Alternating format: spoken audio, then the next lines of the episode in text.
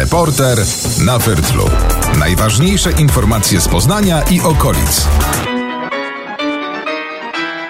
Mateusz Chłystun, dzień dobry albo dobry wieczór, gdziekolwiek i o którejkolwiek nas teraz słuchacie. Witam bardzo serdecznie i zapraszam na drugi odcinek podcastu Reporter na Fyrtlu, czyli wszystko to, co ważne dla poznaniaków i Wielkopolan. Będzie trochę o dworcu kolejowym w Poznaniu, będzie o legendarnych już tygrysach, które w Poznaniu przechodziły kwarantannę, pojechały już do słonecznego azylu w Hiszpanii.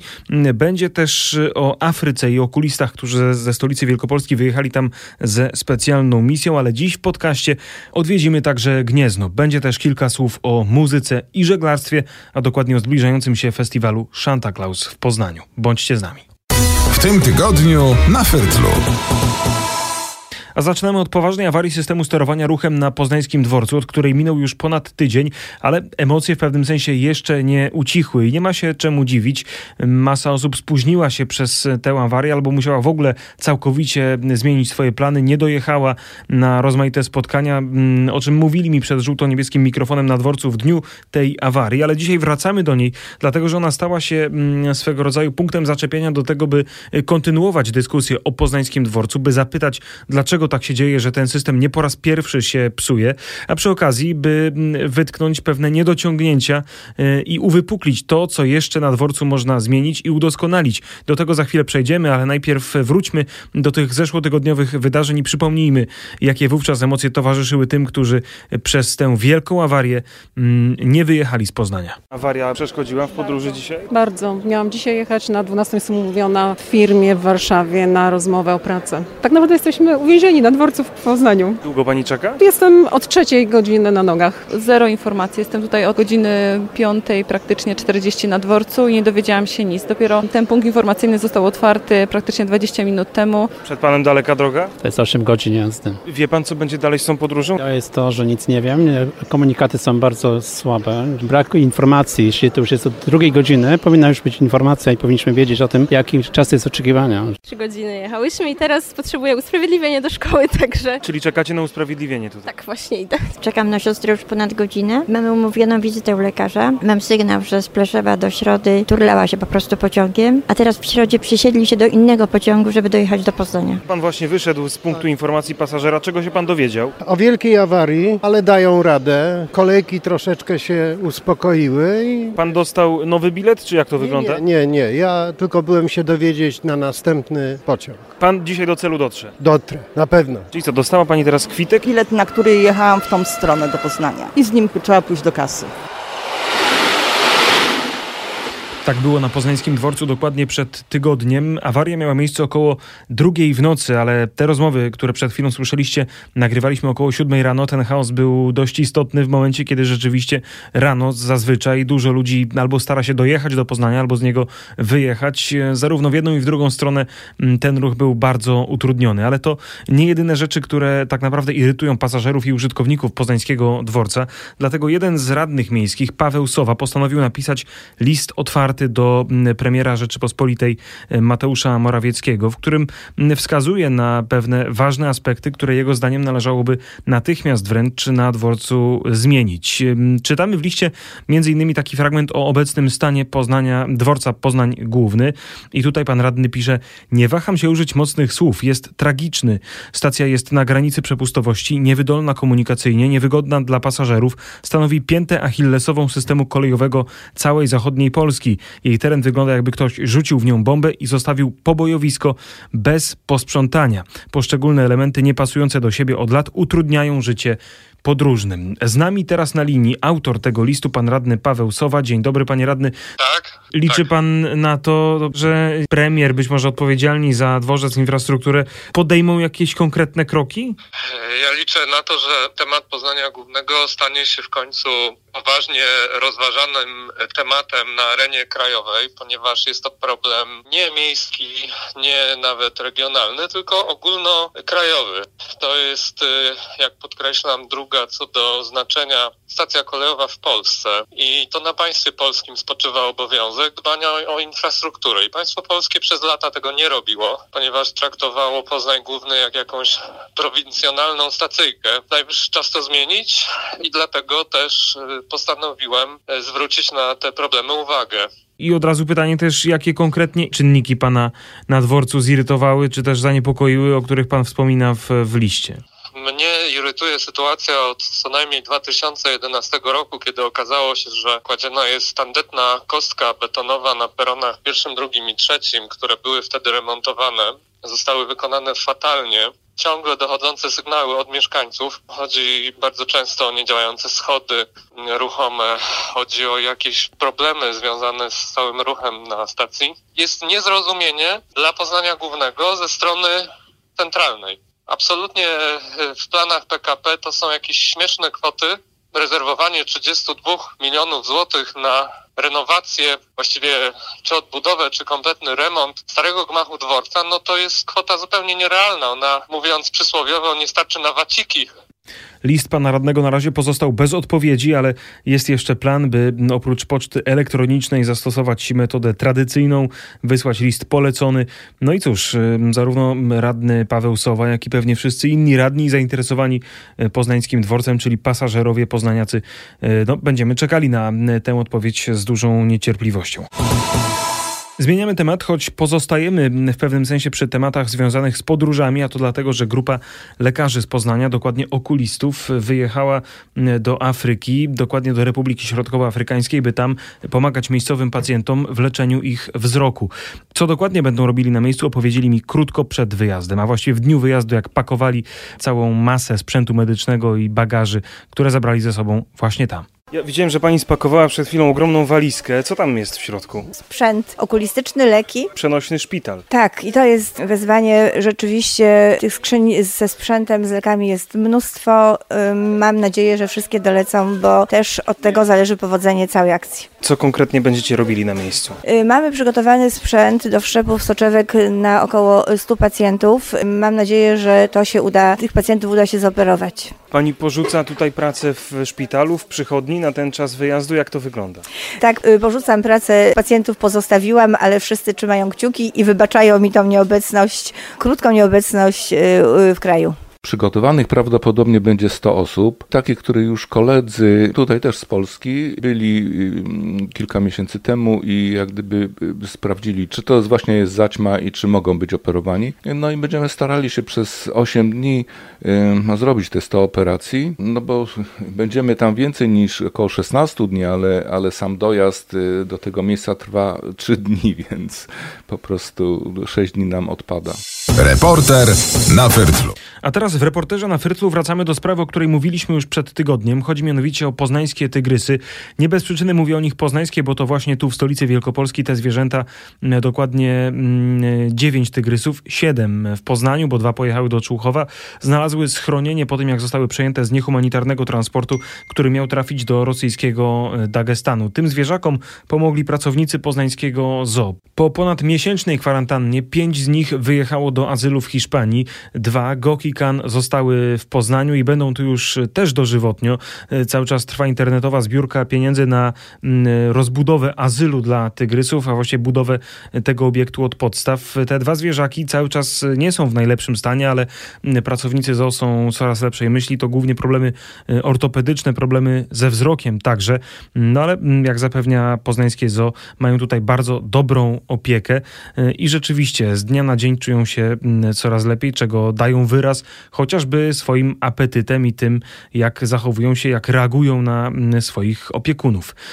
Krótko przed wyjazdem piątki do Hiszpanii byliśmy w zoo, rozmawiałem z Małgorzatą Chodyłą, którą zapytałem o to, czy pracownicy zoo, którzy uratowali te tygrysy, będą za nimi tęsknić. Przede wszystkim bardzo się cieszymy, bo to jest dla nas wielka satysfakcja. Chcemy dobra dla tych zwierząt, a dobrem dla tych zwierząt jest przebywanie we właściwych warunkach, których my niestety nie mamy dla aż takiej ilości zwierząt. Dlatego to nas cieszy najbardziej, że pojadą w miejsce, gdzie są specjaliści, którzy zajmują się właśnie tym wyprowadzaniem z głębokiej traumy zwierząt ciężko doświadczonych i ciężko skrzywdzonych przez ludzi, najczęściej przez wieloletnie wykorzystywanie i dręczenie ich w cyrkach. mają doświadczenie nie tylko w leczeniu tego, co zrobiono tym zwierzętom fizycznie, ale przede wszystkim dla tych straszliwy, dla tej straszliwej krzywdy psychicznej, której doznały. Mamy nadzieję, że kiedyś te zwierzęta odzyskają spokój, poczują, jak przyjemne jest uczucie bycia zrelaksowanym, że nie trzeba być ciągle w stanie wojny i w stanie zagrożenia życia, tylko można się zrelaksować, można się bawić, można pływać, można się zdrzemnąć i same zwierzęta będą decydowały teraz o tym, co i kiedy robią.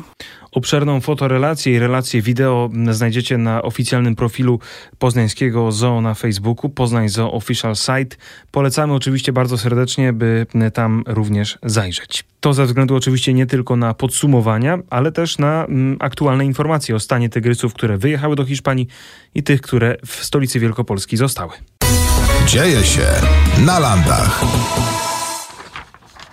W reportaże na Fyrtlu zaglądamy dziś także na landy, czyli do Wielkopolski. Będziemy dokładnie rzecz ujmując w Gnieźnie, a to dlatego, że m, działająca tam od lat świetlica środowiskowa dla dzieci m, zawisło nad nią właściwie widmo likwidacji. Okazało się przed tygodniem, że jednak nie zostanie zlikwidowana, ale miejscowe władze, a dokładnie starosta powiatu zapowiedział m, restrukturyzację tej świetlicy, która będzie polegała po prostu na redukcji etatów i przeniesieniu tej placówki w inne miejsce. Sprawa budzi kontrowersje, bo od lat pomaga dzieciom z ubogich rodzin, dzieciom, które mają problemy w nauce, dzieciom, które po prostu um, chcą spędzić właśnie tam swój wolny czas, chcą poznać nowych ludzi, dowiedzieć się czegoś nowego, nauczyć się nie tylko tego, co zostało zadane w szkole, ale też cennych życiowych wskazówek. No i okazuje się, że te zmiany tak naprawdę napawają obawą mieszkańców, rodziców podopiecznych tej świetlicy, bo nie wiedzą, czy tak na dobrą sprawę po wprowadzeniu zmian i restrukturyzacji zapowiadanej przez urzędników świetlica będzie mogła funkcjonować w dotychczasowym kształcie. Byliśmy w środku, rozmawiając z pedagogami i z podopiecznymi dzieci z Chmur.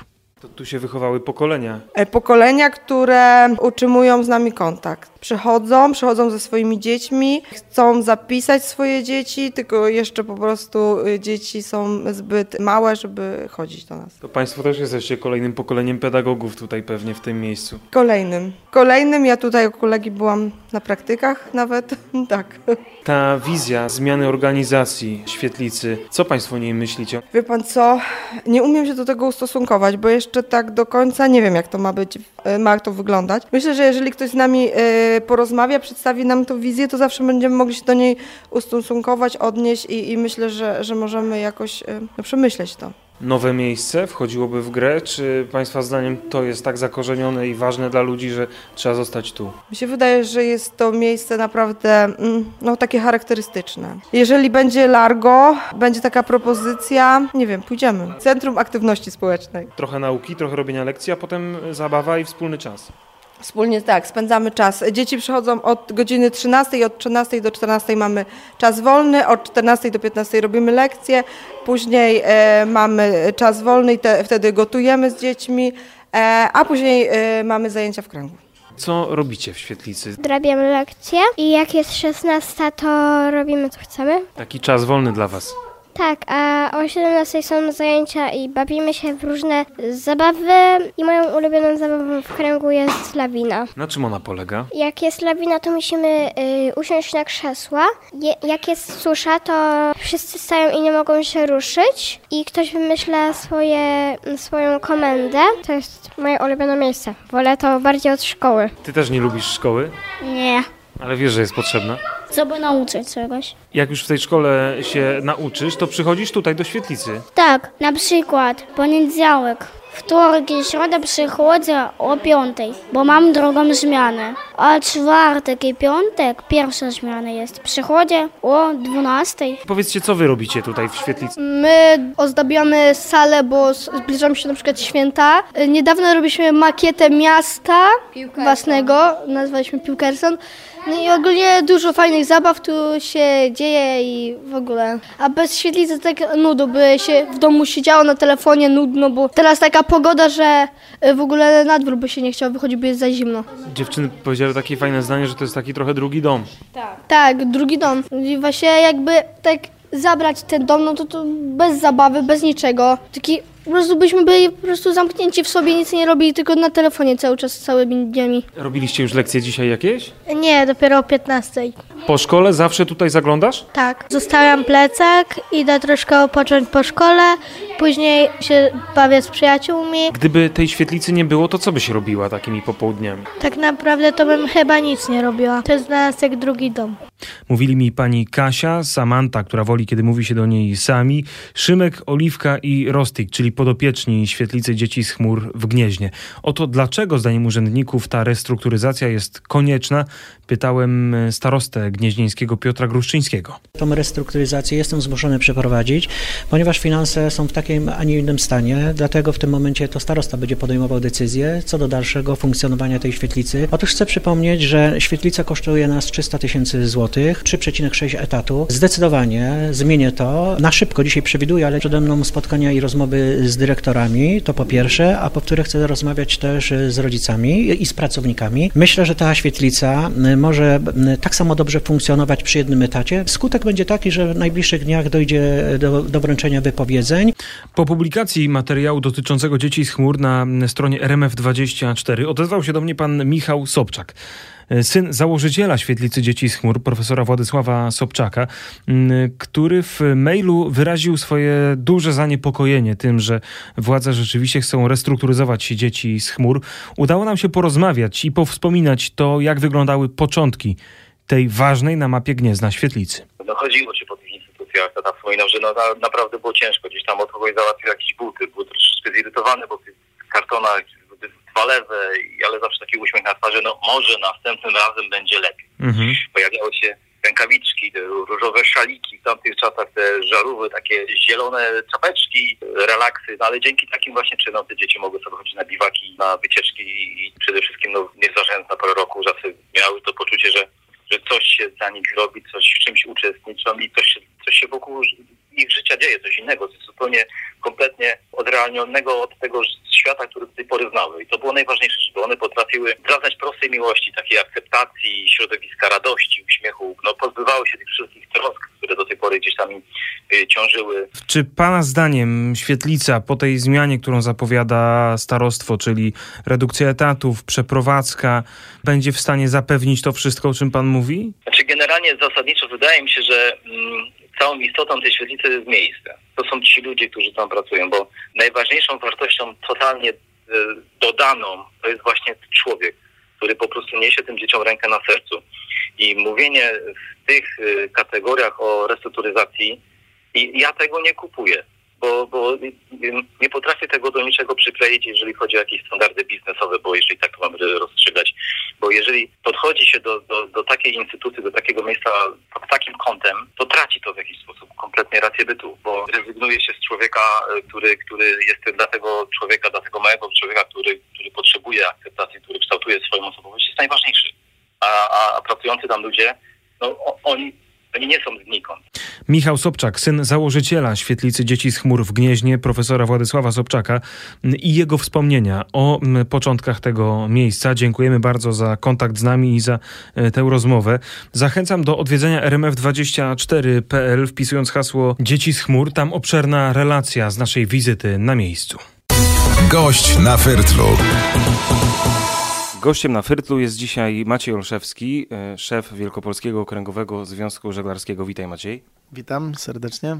Gwoli wyjaśnienia, bo pewnie część słuchaczy zdziwi się, że tak ważny gość w studiu radiowym, mówimy sobie po imieniu, ale w żeglarstwie nie ma miejsca na konwenanse, jak mawiał nasz świętej pamięci kolega Tomek Adamczyk i tego cały czas się trzymamy. Znamy się z Maciejem z żagli, z klimatów okołożeglarskich, w związku z czym mówimy do siebie po imieniu i tego będziemy się trzymali, nie, nie będziemy udawali w tej rozmowie, że dzieli nas jakiś ogromny dystans, a będziemy rozmawiali o sprawie w Poznaniu zakorzeniony już w tradycji żeglarskiej poniekąd, festiwal uwielbiany przez żeglarzy, czego, wy, czego wyraz dają swoją obecnością co roku na festiwalu. Chodzi o Shanta Claus, czyli muzykę z żaglami związaną, z morzem związaną i w tym roku szóstego grudnia ten festiwal również w Poznaniu się rozpoczyna. Maciej, ten mikołajkowy termin jest zapewne nieprzypadkowy. Festiwal zaczyna się otwarciem takim trochę mniej formalnym, prawda? Koncert główny jest dopiero na drugi dzień. Tak jest, już czternasty Shanta Claus Festiwal, więc tak jak Mateusz wspomniał, jest to już jakaś historia. Celowo wybraliśmy ten termin, żeby z jednej strony był to już czas po sezonie żeglarskim, kiedy już większość rejsów się zakończyła i jest czas na spotkanie i porozmawianie o tym, co było, ale też i spotkanie z przyjaciółmi i zaplanowanie rejsów, które będą. Początek szóstego grudnia, tawerna Zęza, Stary Rynek siedemdziesiąt siedem, tradycyjne miejsce od początku właściwie, gdzie festiwal funkcjonuje i tam będzie taki koncert otwarcia, koncert właśnie dla tych, którzy doceniają bezpośredni kontakt z artystą, bo też będzie blisko. Będzie Marta Śliwa i jej gitarzyści, czyli nasz tutaj wielkopolski desant, będzie Mirek Kowal-Kowalewski, czyli znana postać w muzyce żeglarskiej, chociażby Samanta czy inne utwory Zajmana i Garkumpla, to jest jego autorstwa. No i z, też z Mosiny bardzo sympatyczne chłopaki, zespół Poczecie, którzy będą grali, myślę, do północy albo jeszcze dłużej, zależy jak. Przejdźmy teraz do wisienki na torcie, czyli koncert główny, sobota, siódmego grudnia. Na scenie wspomniałeś już co po niektórych artystów, ale może ja zacznę od tych, którzy są bliscy mojemu sercu, czyli Majtki Bosmana, Jezioro Bytyń Wielki, okolice Wałcza, mój, że tak powiem, żeglarski matecznik i stamtąd ta ekipa przyjeżdża. No właśnie, oni są też wywodzącymi się artystami poniekąd z Shanta Clausa, dziesięć lat temu, prawda, debiut. Tak, i dlatego bardzo im zależało i ja się bardzo cieszę, jeżeli zespoły, które czują się emocjonalnie związane z Shanta Clausem, że on im dał jakiegoś tak zwanego kopa do rozwoju, to chcą dalej w tym festiwalu jakby współuczestniczyć i poprosiłem również Majtki Bosmana o to, żeby były gospodarzem wieczoru, będą prowadziły konferencjerkę, będą zapowiadały innych artystów. Dzieje się na Fertlu. Zerkam właśnie z okien poznańskiej redakcji R M F F M na Stary Rynek, przyozdobiony świątecznymi lampkami. Trwa tutaj druga część Jarmarku Bożonarodzeniowego, otwarta trzydziestego listopada, zaraz po tej pierwszej części na Placu Wolności, a więc to taki świąteczny szlak. Można zajrzeć i tu, i tu, ale to nie jedyne miejsca, które będą w najbliższy weekend przypominały poznaniakom o zbliżających się świętach. Klimat świąt, ale też zrobienie zakupów związanych z tym zbliżającym się czasem będzie można zrobić na Poznań Poznańskiej Wildzie. Tam ruszy po raz kolejny jarmark bożonarodzeniowy na Wildzie. Dzielnicy, która jeszcze niedawno, przed dekadą z małym hakiem, cieszyła się złą sławą, była uważana za jedno z najniebezpieczniejszych miejsc na mapie Poznania. Ale jako wieloletni mieszkaniec tej dzielnicy gwarantuję, że teraz jest zupełnie inaczej. O zbliżającym się jarmarku rozmawiałem z Dorotą Bląk-Hammermeister z Rady Osiedla Wilda. Nie, no te stereotypy o Wildzie to już można naprawdę zapomnieć o nich. Wilda jest świetną dzielnicą, rozwijającą się, pełną młodych ludzi, pełną y, dawnych mieszkańców, którzy są otwarci na nowych ludzi. A jarmark to jest taka nasza nowa świecka tradycja, zapoczątkowana przez Radę Osiedla Wilda i Stowarzyszenie Wildzianie. Robimy go już piąty raz. Pomyśleliśmy kiedyś, że szkoda, że na Wildzie nie ma tych ozdób na ulicach, nie ma choinki, nie ma takiego miejsca, które integrowałoby ludzi w okolicach świąt. No i pomyśleliśmy, że skoro mamy taki piękny rynek, to może zrobimy na nim własny jarmark. I tak się stało. I to jest w ogóle super impreza, bo przychodzą na nią jako wystawcy często mieszkańcy Wildy, którzy wystawiają robótki własnoręczne, ciasta własnoręcznie upieczone, kartki świąteczne pomalowane. Mamy też scenę, na której śpiewają dzieci z okolicznych szkół. Także to jest taka naprawdę bardzo lokalna, integrująca impreza. Właśnie, jeśli są mieszkańcy, którzy nas słuchają i chcieliby na przykład y, przynieść coś od siebie na ten jarmark, co jest mile widziane, z czym można tam przyjść? No praktycznie ze wszystkim, co robimy w domu. Przedwczoraj jeszcze zadzwoniła starsza pani, która robi na szydełku różne rzeczy i, i przyniesie je wystawić. Moje córki w zeszłym roku pierniki własnoręcznie pieczone sprzedawały. My zapraszamy przede wszystkim mieszkańców, którzy poszukują na przykład prezentów świątecznych, takich bardzo nietuzinkowych, takich w duchu troszkę zero waste, niekoniecznie konsumpcyjnych bardzo, ale takich od serca. To na pewno znajdą na naszym rynku, a poza tym jest, jest uroczo, bo my wszystkie stragany obwieszamy lampkami i, i jest taki nastrój, którego nie, w żadnym innym dniu nie spotkamy na rynku wildeckim. Na pewno to będzie taki czas, bo to nie jest długo, to są tylko cztery godziny, także to nikogo nie znuży, ale to jest taki czas, kiedy można spotkać sąsiadów, yy, można spokojnie sobie pochodzić bez tego takiego pośpiechu, który nam towarzyszy w zakupach codziennych albo cotygodniowych na rynku wildeckim. To jest taki czas relaksu, integracji, takiego pierwszego złapania nastroju świątecznego. W weekend tu będzie jarmark bożonarodzeniowy na Rynku Wildeckim. Kojarzycie Państwo tę inicjatywę? Zawsze. Kolęd też można posłuchać? Też, oczywiście. Dzieci śpiewają. Nie wiem, jak będzie w tym roku, ale w ubiegłym roku było to bardzo uroczyste. Asortyment jest bardzo szeroki, no bo ludzie mają różne pomysły i, i, i, i po prostu potrafią sobie tam zrobić różne rzeczy, nie? Czyli w święta można się wczuć? No można, jak najbardziej. Atmosfera jest piękna, świąteczna. Do końca grudnia tematy bożonarodzeniowe jeszcze zapewne wrócą w Reporterze na Fyrtlu, ale wizytą na poznańskiej Wildzie i zapowiedzią tamtejszego jarmarku świątecznego kończymy dzisiejsze nasze spotkanie w drugim odcinku podcastu Reporter na Fyrtlu. Bardzo dziękuję za obecność przed radioodbiornikami, przed monitorami komputerów albo urządzeń mobilnych, gdziekolwiek i jakkolwiek nas słuchacie. Za tydzień Reporter na Fyrtlu przeniesie się w zupełnie inne miejsce, ale wątków poznańskich nie zabraknie. Uchylę rąbka tajemnicy. Będziemy słyszeli się ze szwedzkiego Sztokholmu. Dziękuję bardzo za dziś. Do usłyszenia. Reporter na Fyrtlu. Najważniejsze informacje z Poznania i okolic.